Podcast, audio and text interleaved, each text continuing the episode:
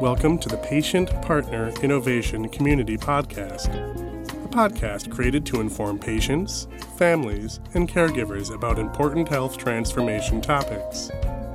Since the 2001 Crossing the Quality Chasm report by the Institute of Medicine, our nation's healthcare system has recognized its need to improve quality of care by way of six important aims that make healthcare safe, efficient, effective, patient centered, timely, and equitable.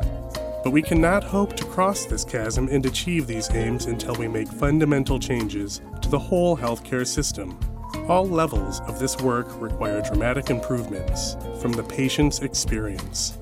So, this podcast is dedicated to you, the voices most underutilized resource in healthcare, our patients' voices. Welcome, and we hope you enjoy the Patient Partner Innovation Community Podcast. Hi, I'm Dr. Natasha Washington, President and founder of ATW Health Solutions and sponsor for the Patient Partner Innovation Community. Follow the PPIC community online at atwhealth.com.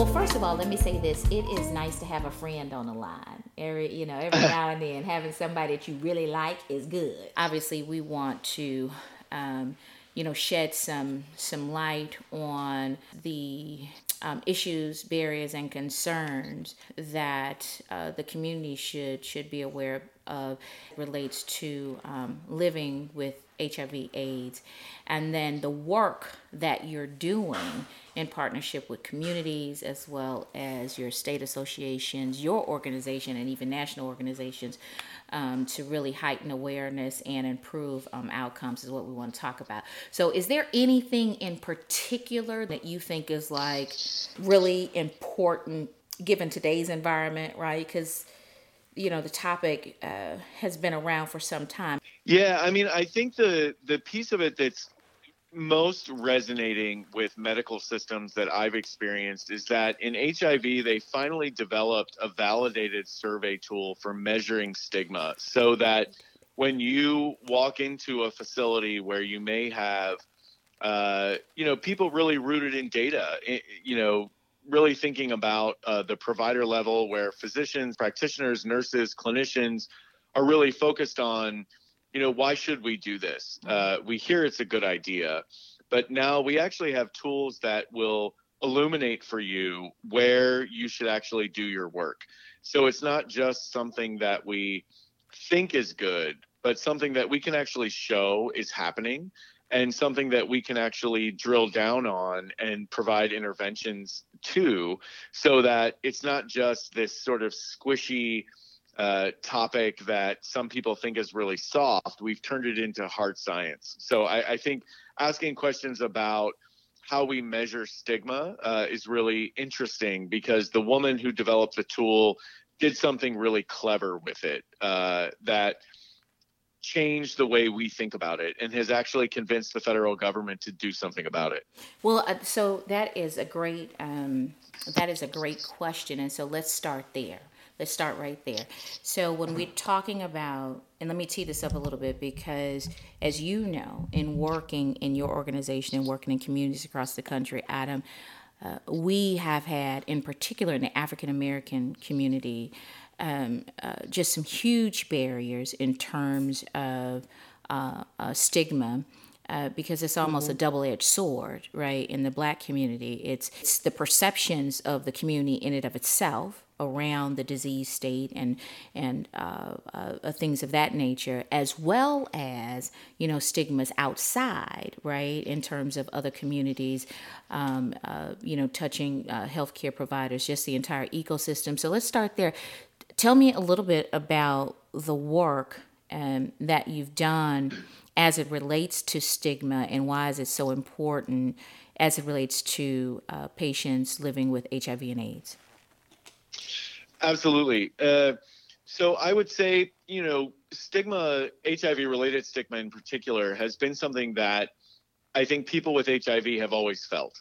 And when we brought it to the table and sort of attempted to prioritize it as part of our national HIV AIDS strategy when we were originally developing this almost 10 years ago at this point, the federal government really pushed back on us. Mm-hmm. And they said, okay, we understand that this is a priority for you.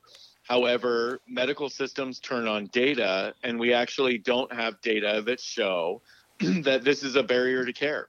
Uh, and we, I think what I really like about the stigma work in the HIV community is that we took that as a challenge.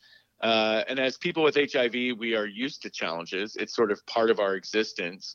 And we went about trying to figure out how do we quantify our experience. And usually, quantification of a person's narrative is a really difficult thing to do. You can't put a number to how I feel. And yet, uh, we had a researcher by the woman, uh, a woman by the name of Dr. Laura Nyblade, who was focused very much on the the role of HIV-related stigma and discrimination, particularly in women and girls, as it manifested globally. And she attempted to try and figure out whether stigmatization had variation inside of it. Was it was it different when you went to to different countries? Did people experience it in different ways? Were people stigmatizing in different manners? And what dr nyblade did with her partners was really look at the literature look at all of the disparate research and came to the conclusion that it actually wasn't that different that we were pretty much awful to people in the same way, uh, no matter where you went. Hmm. And in their attempt to define this problem, she recognized that we lacked a measurement tool.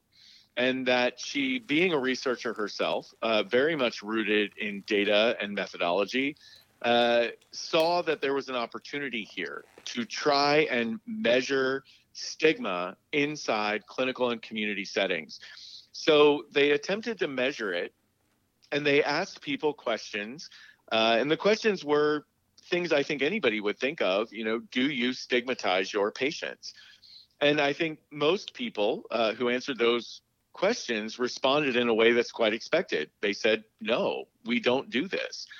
So her innovation and the of the people sort of working in HIV related stigma was to ask other people about their observations inside organizations and clinics. So instead of asking a provider, have you stigmatized someone? They sort of flipped the question and asked, have you ever seen someone stigmatized inside your environment? Hmm.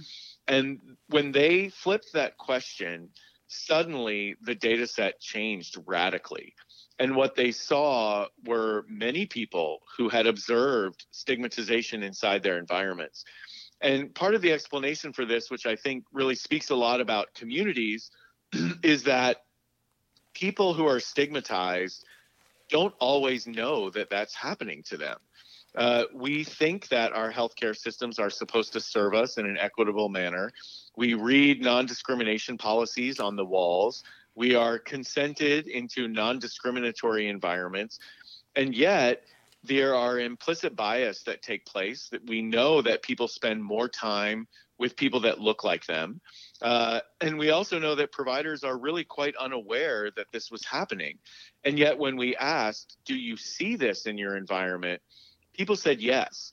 And so i think their attempt to measure it in this way really shined a flashlight on something that patients were quite aware of all the time, uh, especially patient advocates who are, I think, a little bit more savvy in looking at the data and understanding that disparities are the result of something. Uh, and so when they measured us, they began to see that there were some pretty concerning levels of stigmatization, uh, not only specific to HIV, but she and her partners asked in their questionnaire about subpopulations, or I think a better way to refer to it are communities of people uh, and specifically asked about uh, marginalized communities such as injection drug users or commercial sex workers uh, or individuals who identify as gay or bisexual.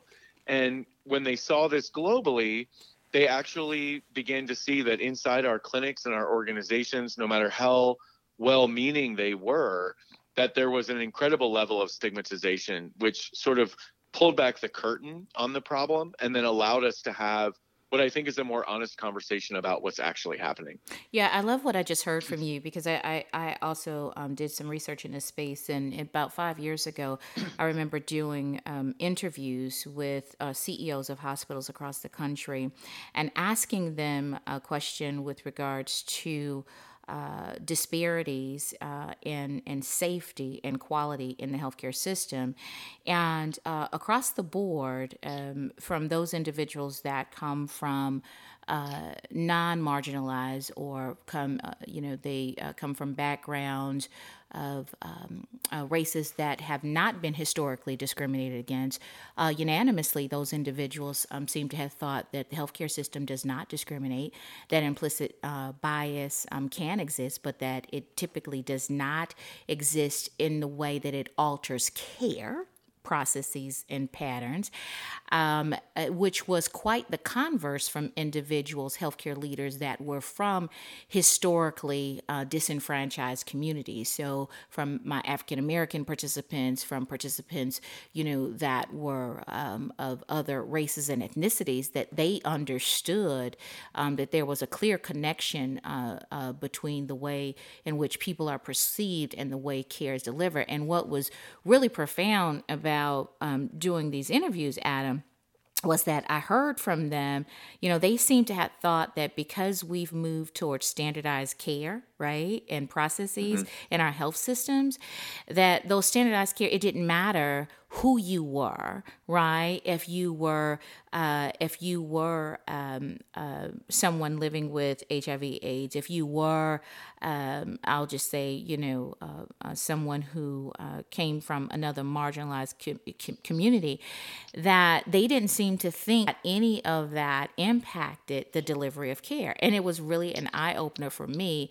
Uh, but as an African American woman, I think that you know people from marginalized communities, and I'm sure you can attest to, we just have this sense of resilience, you know, to kind of keep pressing. And I think to some degree, we almost, um, uh, I don't want to say become vulnerable to it, but it's almost you know it becomes almost an accepted norm right mm-hmm. that you know you know that these things are happening in the system although the people right that are doing it or that the people that have control over don't necessarily have that same amount of awareness i'm, I'm just curious to know like once this came out and the data you know was showing something very different you know what was the, what was the next action step? What was the what was the reaction? Because it's always you know that pivotal moment when it's like uh-oh no there's something else here.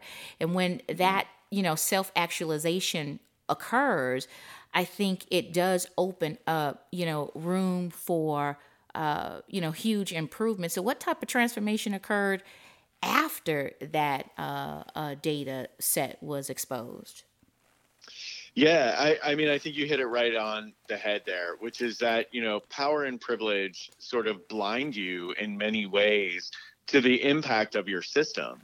And people, once we sort of had pulled back that curtain and they were sort of faced with the data, then I think the question become, uh, what are the root causes? Why is this happening?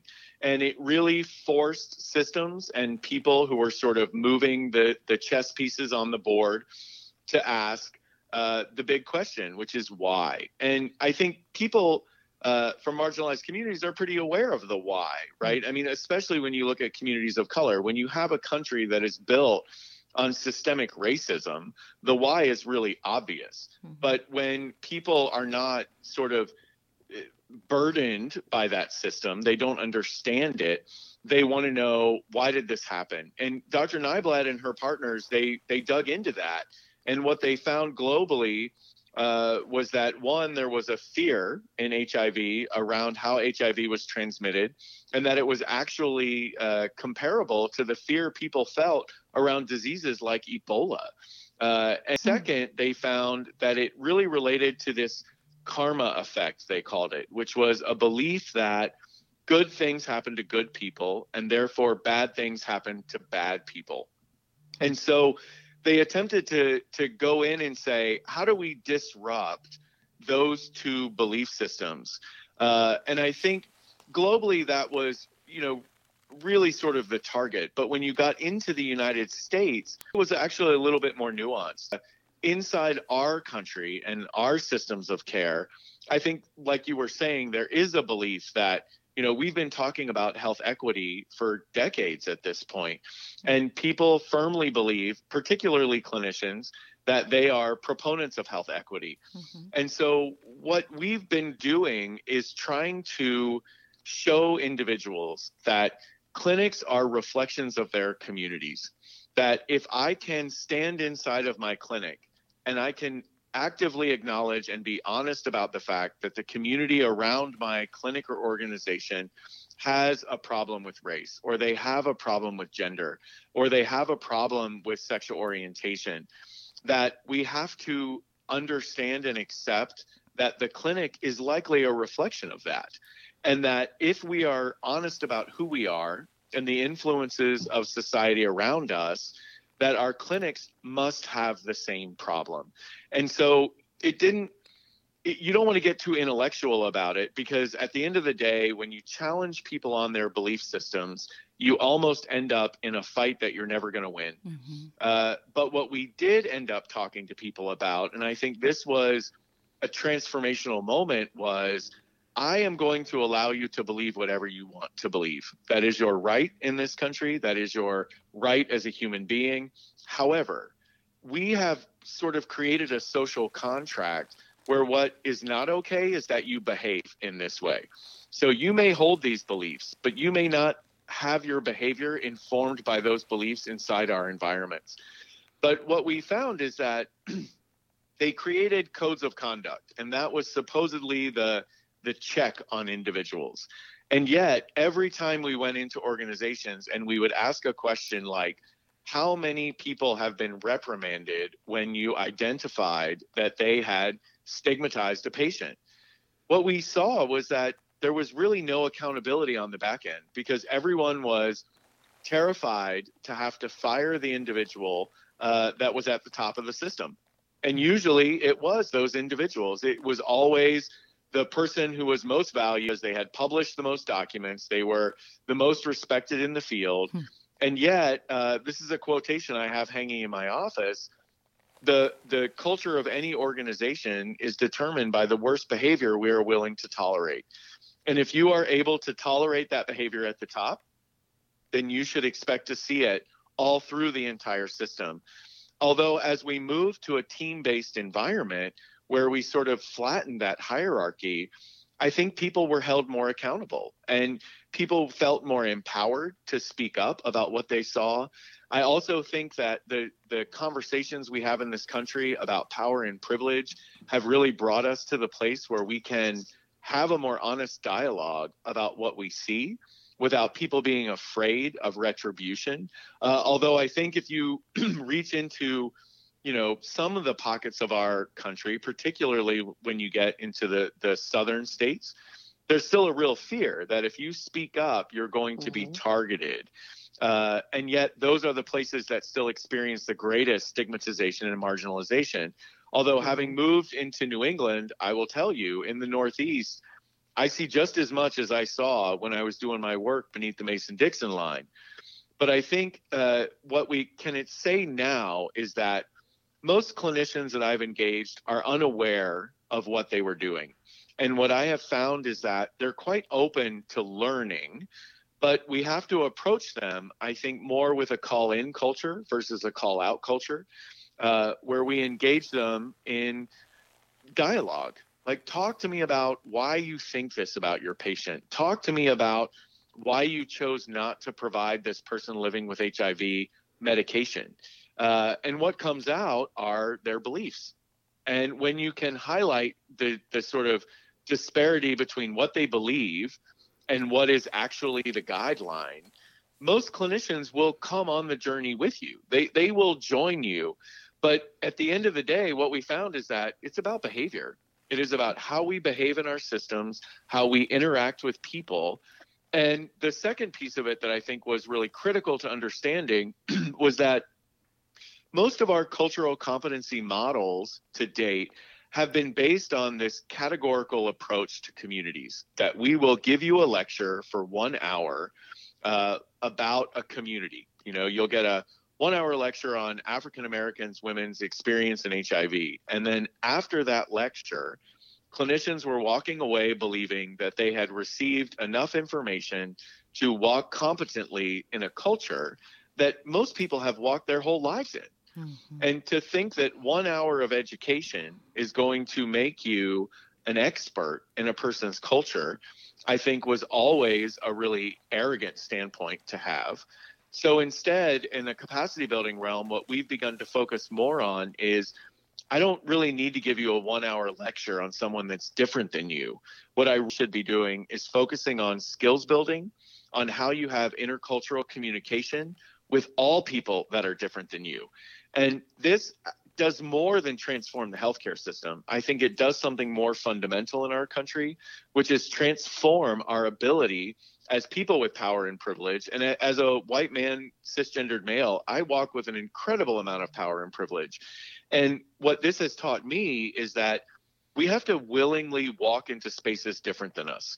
We have to be humble enough to be open that we could be wrong. We have to not be offended that when people invite us to better language or a better understanding of another community, and we have to approach it with, I think, what I aspire to be, which is curious about other people. Tell me about your experience. Tell me about what it's like for you. And when people gather and sort of adopt those kinds of stances in their world, uh, I think it makes perspective taking much more effective. I think it makes medical history taking much more effective. And at the end of the day, uh, when we look at something like shared decision making, if I've authentically tried to understand your experience and listened in a way that was not trying to assert my authority, but instead trying to understand the person sitting in front of me, we've transformed a relationship. And at the end of the day, healthcare is about relationships. So, what I've seen mostly happen here is transformation not at the system level, but really at the patient provider level, which I think is more meaningful. And at the end of the day, as a patient, when I feel respected, when I feel like someone is truly concerned about the world I walk in and about the way I approach it, I am more likely to tell you what's going on. And that's the hook for providers. Yeah, that's if they huge. want to diagnose me, Mm-hmm. Find out who I am. Yeah, that's huge. I love And that. Let, I let me that. let me say this about you, Adam. First of all, I think you are an incredible human being. From the first day that I met you up until present, I have certainly adored um, our relationship, and uh, for for a number of reasons. But first and foremost, you are just a profound thinker, and so I truly enjoy, uh, you know, being in conversation with you. And then the second thing is, is uh, your statement with regards to cultural competency uh, is is also duly noted. I want to go on record to say, see, I never bought into that concept, right, or that construct, because to me, um, to your point, you can only make me more sensitive to the issues of particular cultures by training me and giving me more information on the Asian community, more information on, uh, you know, the uh, my Latino sisters and brothers. But at the end of the day, there is no way that I could ever become competent.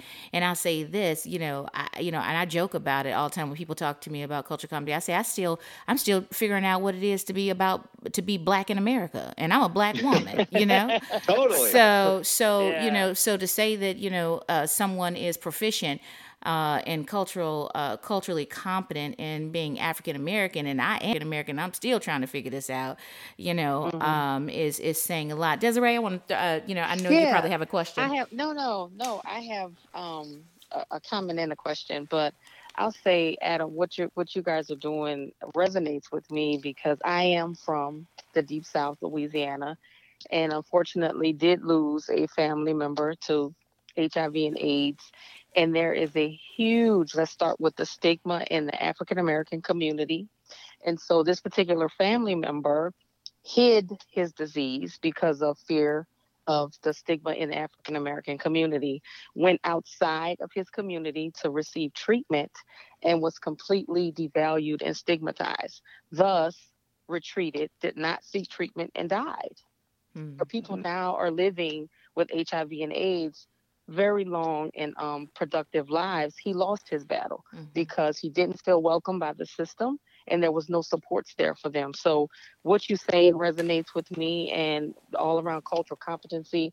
We have a lot of work to do in this space. And so, you know, if you had one nugget of advice, how could other healthcare organizations, systems, patient advocacy groups listening to this podcast, what would be the one thing to get started in these barriers down and stigma? What would that advice to them be? So I think my my singular advice would be to not shy away from critical conversations. Uh, I think right now, politically in this country, we have lost our ability to speak about the things that really matter. Uh, we are afraid to offend people. We are afraid to speak about the parts of our culture that don't raise us all up.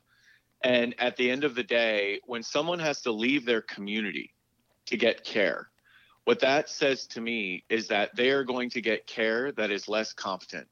Because when you understand where people come from, when you understand the nuances of their life and the pressures that they are faced with, uh, that happens at the local level, right? We learn who we are in our backyards. And yet, when we are forced to step out of our space, the, the safety and stability of the community we know, then we are put at the mercy of another community and they mm-hmm. may or may not know what we need. And so people are terrified to say to communities that you could be better at this thing. I think it's particularly true in marginalized communities because we face such pressure from the dominant culture that we see the enemy as them. And yet, what I see uh, in oppression is that oppression is contagious. And when we are oppressed, there is a tendency to oppress others. And we use the tools of the people that oppress us against the people in our own community. And if we could focus on what's in our backyard and we could say that I'm going to take care of the world around me, I may not be able to change eh, the rest of the world. That is outside of my sphere of influence. That is outside what I can handle. But what I can handle is what is right in front of me that when you see someone in the grocery store line and they say something stigmatizing, when you're in church and you hear something that comes out that makes you cringe, I think our communities are stronger when we build those bedrocks and those foundations that support all of us. Does it mean that we run around calling people names? Does it mean that we tell people they're awful? I, I don't think that's actually helpful. But what I think we can do is stick to our values.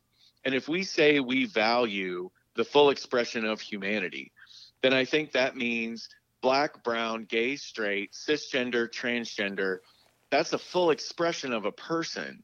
Uh, and if we can learn to value that, then I let other people handle their stuff and I let them handle their communities.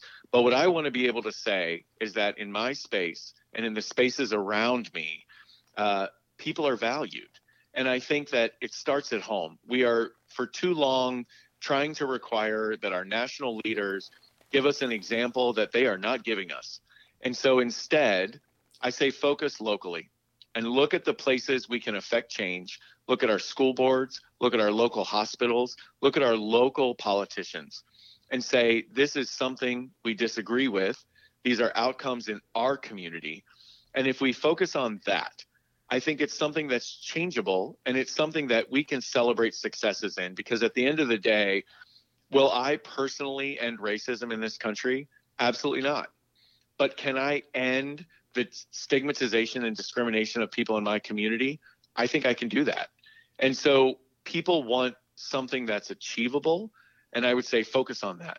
I um, I want to say this um, to to you, Adam, and um, from our CMS work we um, often talk about requests and offers. So I'm going to um, I'm going to make an offer and then I'm going to ask a request of you. Uh, so the work that we do in person family engagement uh, is has been widely accepted across the country. There are a number of different health systems um, that have uh, really begun to uh, make some meaningful um, uh, work uh, in in partnering with patients um, to transform the health systems and improve quality and safety. Uh, to me, you cannot separate uh, equity or the need um, to produce equity or the need to eliminate health disparities from the concept of person and family engagement. And that's simply because if you're talking about people and if you're talking about creating systems that incorporate their values, beliefs, and preferences, then you got to know who you're talking about, right? And one mm-hmm. patient isn't equal to all patients.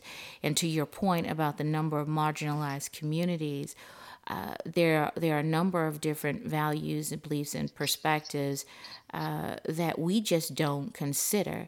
And the reason mm-hmm. why is because, and it's the earlier point that you made, uh, we don't necessarily focus on making a safe environment to talk about these issues. Um, and so, the safer we can make the environment, meaning that the environment is open to at least hearing what you talked about uh, in terms of the data um, that you expose, what that data uh, was really helping us to understand. And then just kind of raising an eyebrow to say, let's have more of a conversation. Those crucial conversations need to continuously happen in health systems across the country, and they have to do that in partnership with patients. And so, um, my my offer is to work more closely with you. You and I are already working together with uh, the National Quality Forum and, and, and other things, but I, I want to work more closely uh, uh, with you in this because vulnerable populations we really have to begin to address the issue of disparities um, and and health equity and using an uh, an approach towards health equity as it relates to these communities. I think uh, is something that we need to uh, better incorporate in our work in PFE. And so for us at ATW Health Solutions, we don't separate the two, but I know that there are a number of organizations that don't necessarily understand that.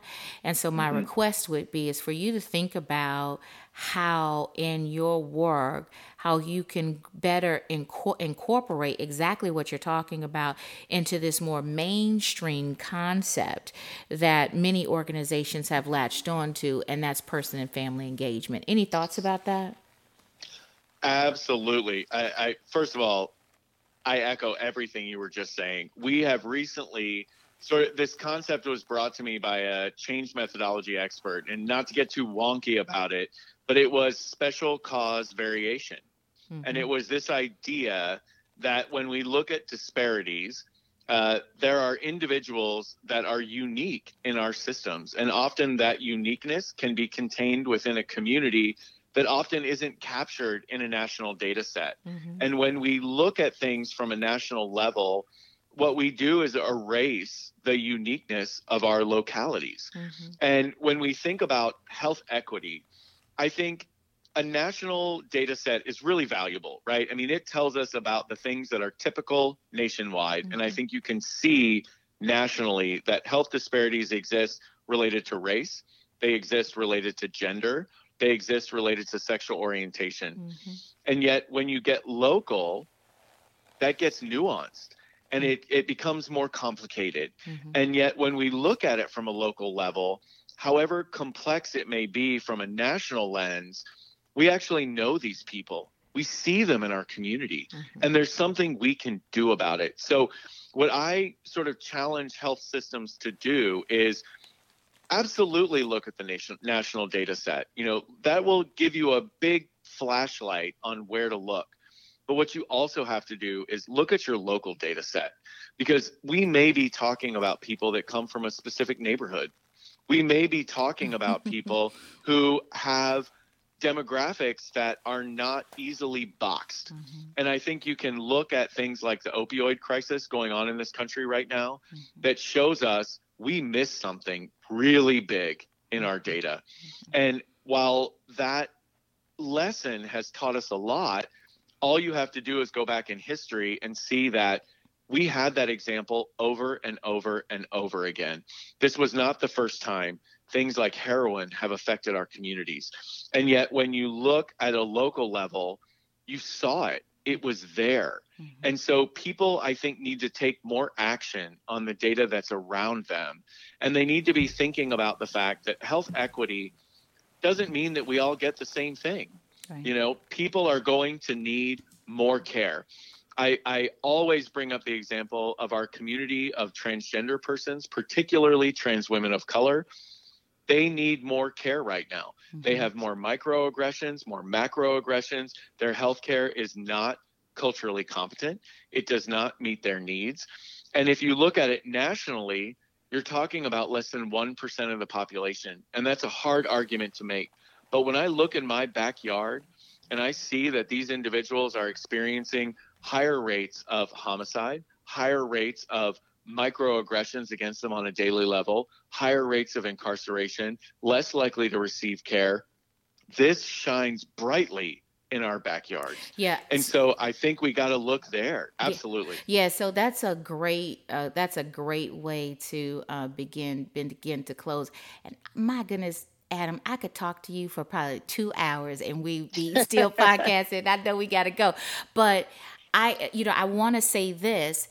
What we learned about the misappropriations and things that we did not do during earlier administrations in terms of the crack epidemic, right? Absolutely. This is a this is a huge opportunity for us to get it right because there's so many and, and I love what you said in terms of the communities that didn't show up in the data sets because the addicts that were during the uh, crack co- cocaine uh, epidemic did not show up in our hospitalizations data. They showed up in our incarcerations data, right? So they didn't show up as patients; they showed up as criminals, and so we and, weren't and we as, weren't treating and our mortality. you know? They yeah. showed up as dead yeah. people in our yeah. communities. Yeah, yeah, yeah, And so it's a huge um, lesson learned in terms of what we didn't do um, in, in during that epidemic uh, and what we need to do and how to better get a handle on this. Uh, you know, because this is this situation is impacting so many people. Uh, and it and it's you know a, little bit from the uh, crack co- cocaine uh, epidemic.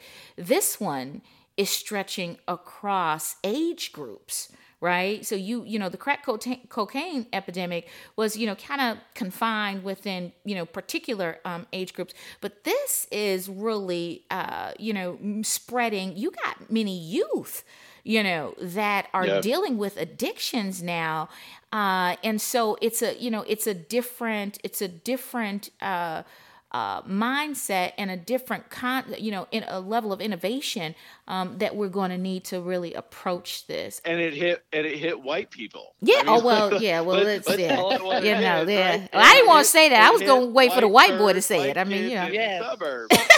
Soccer moms, soccer moms in suburbia. Yeah. Yeah. Yeah. Yeah. Yeah. In the ER, that's when um the world took notice. Yeah. it but, shows but us how much we could learn about valuing black and brown lives. Oh, like if we had done that earlier, yeah. we would not be losing the white lives. Yeah. And so it, it is it is I, I don't want to say that it's karma, right? I mean, I just right. talked about how bad karma is, but it's one of those things that teaches us about the value of human life. Mm-hmm. If we mm-hmm. valued human life from the beginning, mm-hmm. regardless of how we attempted to conceptualize it or categorize it, mm-hmm. we would not be where we are today. Yeah, no doubt, no doubt. I so enjoy talking to you. I love you, Adam.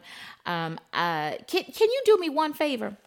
Can you absolutely? Can you just spend two minutes sharing your story, please?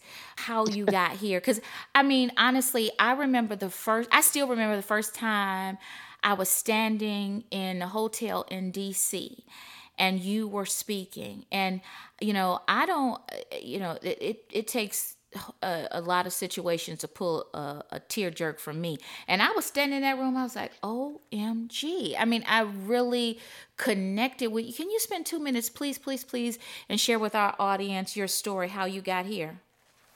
I, absolutely. So, you know, I, I think it really starts with I was a, a little kid from Appalachia.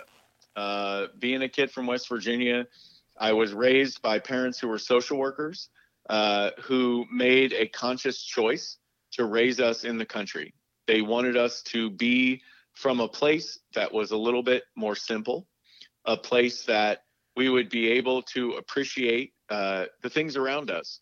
And yet they instilled in us a value of education. And so as we were growing up, you know, uh, I wasn't necessarily completely aware I was the gay kid, but I was aware that I was a little bit different. Mm-hmm. So in that marginalization, mostly self stigmatization, uh, I achieved that goal of, you know, studying a lot, kind of keeping my focus on on achieving and trying to be better than where I was from. And one of the things that sticks with me most was this idea that I had a really thick West Virginia accent. I used to sound just like I was from the country. and I remember people saying, if you talk like that, people are not going to respect you. And I, I bought into that. And I thought that that was true in the world. And so when I got to college, I landed in Washington, D.C.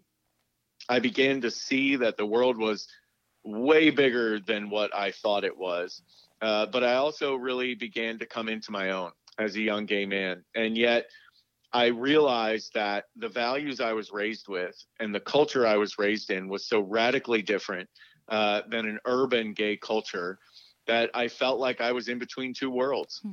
And in that space, I began to hang out with people who didn't have my best interest in mind, mm-hmm. uh, who were in conflict with everything I'd been raised with, and yet it was the closest I had to community, the closest thing I had to a sense of who I was. Mm-hmm. And I fell into drugs, uh, particularly methamphetamine, uh, and that habit quickly devolves uh, because it makes you feel like it's all better. Mm-hmm. And as a poor kid from West Virginia, I didn't want to feel like that. I was at a practically Ivy League school, challenged with all the pressures that one feels when when you're in poverty and the people around you aren't. And to cope with that, uh, the only thing I knew how to do was to feel better. And so I ended up uh, being an injection drug user, uh, which landed me homeless on the streets of DC, uh, primarily engaged in commercial sex work. And it took me uh, probably about two years living that lifestyle before I recognized that I had become a person in conflict with myself. And only when I was able to dig back to the values that I had as a person was I able to really see uh, this conflict in myself. And yet, just in the moment when I needed the healthcare system more than ever, uh, when I went in to be basically diagnosed with HIV, I was experiencing lots of s- sort of symptoms of fatigue, rash, headaches. Uh, I was diagnosed with HIV, syphilis, and hepatitis B all at once. Mm. And the clinic I went to they were very compassionate. They, these were not people that had my, you know, they were not trying to hurt me in any way, and yet they didn't know how to care for me. And so I was engaged uh, by actually the state health department. So it's actually a good government story uh, who said, Your care should be better. But what we need to know is how do we make it better? Hmm. Uh, I remember being approached, uh, Desiree, you were there, by the guy from GW University who said, We've spent millions of dollars trying to reach people like you. Uh, mm-hmm. Uh, how did we miss you? A lot of it was yeah. stereotypes. I said there was not a single flyer at Georgetown University talking to me about mm-hmm. my risk of HIV. And that was because you assumed that people like me didn't need that kind of support. We didn't need that kind of education. Mm-hmm. And as a result, I landed uh, homeless in DC as a kid with a Georgetown degree. Uh, and I think people's assumptions about who needs what is at the root of a lot of our healthcare problems. And so I've spent the last, I think we're 18 years in now, uh, guaranteeing, as to the best of my ability, that individuals uh, are not victims of what we think they should be, uh, but instead to try and build a system that allows you to be exactly who you are uh, and to respect and value you uh, for that full expression of yourself uh, and allows you to achieve whatever you want. Uh, HIV was the only thing in my life that ever put limitations on myself. And and I say that again, you know, not to repeat it, but as a kid with a lot of power and privilege, it was the first time I was told there were things I couldn't do, hmm. uh, and that bothered me. And what I became aware of when I was diagnosed with HIV was that many people walk in this world every day who are told they can't do things, and I saw an inequity I saw what was at its core unfair in this culture. And the values I was raised with was that fairness is a virtue. And so I've dedicated my career and I hope to every day further it more and more uh, to bring fairness to people because I think we deserve it. I think our kids deserve it. And I think it's something that as Americans, it, it's possible. We can do this. Well, I am super proud of you. Um, like I said earlier, you are an amazing um, individual. I'm grateful to God for your journey. If it weren't for your journey, um, you wouldn't be here doing the incredible work um, that you're doing across the country.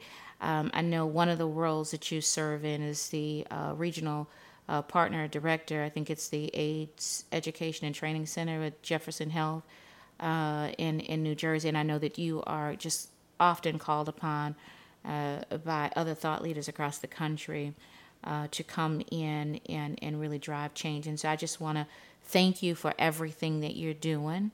Um, and if there's anything that we can ever do to continuously support that, then by all means, let's let's partner. So thank you. I enjoyed uh, our conversation on today. And so we look forward to uh, having you again, Adam. We're gonna do part two. We're gonna. I'm claiming that we're gonna do part two. We're gonna do part yeah. two of this. Yeah, absolutely. We need another, we need another session, Adam. We do. And yeah. Thank you for all the work that you all do. There, there are not enough voices like yours, and not enough passion out there doing this stuff. So you're you're helping all of us. Thank you, Adam. Follow the PPIC community online at atwhealth.com.